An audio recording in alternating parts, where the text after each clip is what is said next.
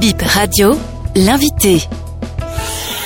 Bonjour, je suis Esther Awanabi Idrissou, je suis journaliste, manager de médias et pour la quatrième édition du Salon d'éthique pour l'agriculture, je suis en charge de la communication. Pourquoi un salon des technologies d'information et de communication dans le domaine agricole? Un salon d'éthique pour l'agriculture parce que nous avons remarqué que euh, le numérique et les technologies de l'information et de la communication en général représentent un domaine transversal. Et donc, c'est un domaine qui touche également l'agriculture. Ce qui fait que nous avons remarqué qu'il y a des jeunes start-up, des acteurs dans le domaine de l'agriculture, des PTF et divers autres particuliers qui déploient et développent des solutions qui peuvent venir en aide aux producteurs et aux acteurs du secteur agricole. Euh, de ce fait, nous nous sommes dit qu'il est important d'arriver chaque année à réunir ces acteurs-là autour de ces solutions-là, euh, ces solutions qui permettent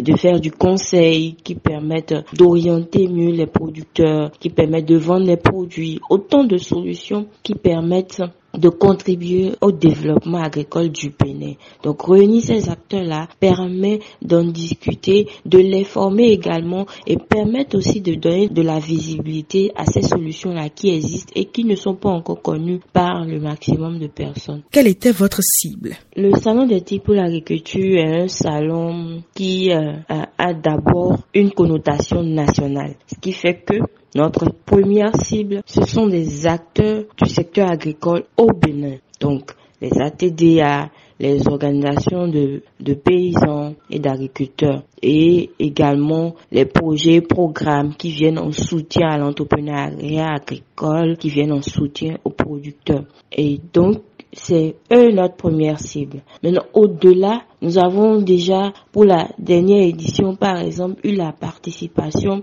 de représentants marocains. Donc, euh, c'est un salon ouvert en fait. Donc, euh, si euh, on arrive à atteindre d'autres pays, tant mieux. Au pire des cas, notre première cible, c'est le Bénin. Pour l'instant, c'est vrai que l'ambition est d'en faire un salon international et c'est là où nous allons d'ici la prochaine édition. Quelles sont les activités qui ont meublé le salon? Le conseil agricole, l'agriculture au Bénin, le développement des solutions au Bénin, l'adaptation des solutions aux problématiques réelles des producteurs au Bénin. Donc autant de thématiques abordées lors du lancement du salon d'éthique pour l'agriculture et tout au long du salon des communications faites par des experts, des représentants des structures étatiques comme des représentants des projets et programmes qui vont intervenir pour parler un peu de leurs solutions, pour parler un peu de ce qu'ils proposent en termes de technologie de l'information et de l'agriculture et qui est déjà déployé sur le terrain mais qui n'est pas encore réellement connu. Des startups également vont parler aussi de leurs solutions, des démonstrations. Ce salon, il euh, prendra fin le 13 décembre et il doit parcourir en dehors de Cotonou trois ATDA. Donc nous allons passer par Paracou où il y aura également un grand lancement puisque c'est le sud Cotonou et le nord à Paracou. Il y aura deux principaux lancements et il y aura un salon également à Kandi et à Lokosa. Alors l'édition de cette année euh, tourne autour du thème innovation numérique pour renforcer la résilience agricole. Pourquoi ce thème? Ce thème a été choisi parce que au-delà de la période Covid qui a vraiment éprouvé euh, les producteurs et les acteurs du secteur agricole, aujourd'hui nous faisons face également au phénomène de changement climatique, au phénomène des menaces terroristes, donc autant d'événements et de situations qui ne favorisent pas les actions des producteurs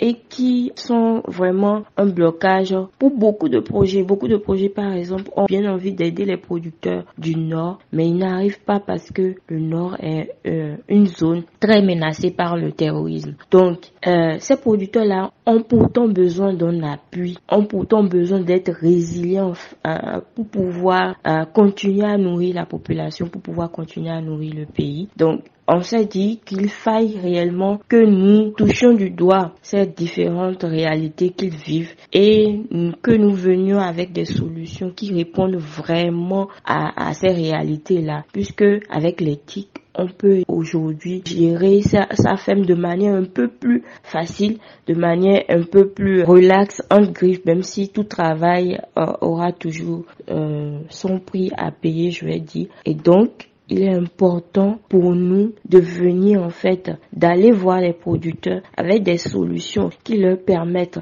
malgré les attaques terroristes, malgré les changements climatiques de continuer à être autant productifs, de continuer à avoir un même rendement ou même un meilleur rendement pour pouvoir répondre et être à même de contribuer au développement agricole du Bénin. Merci.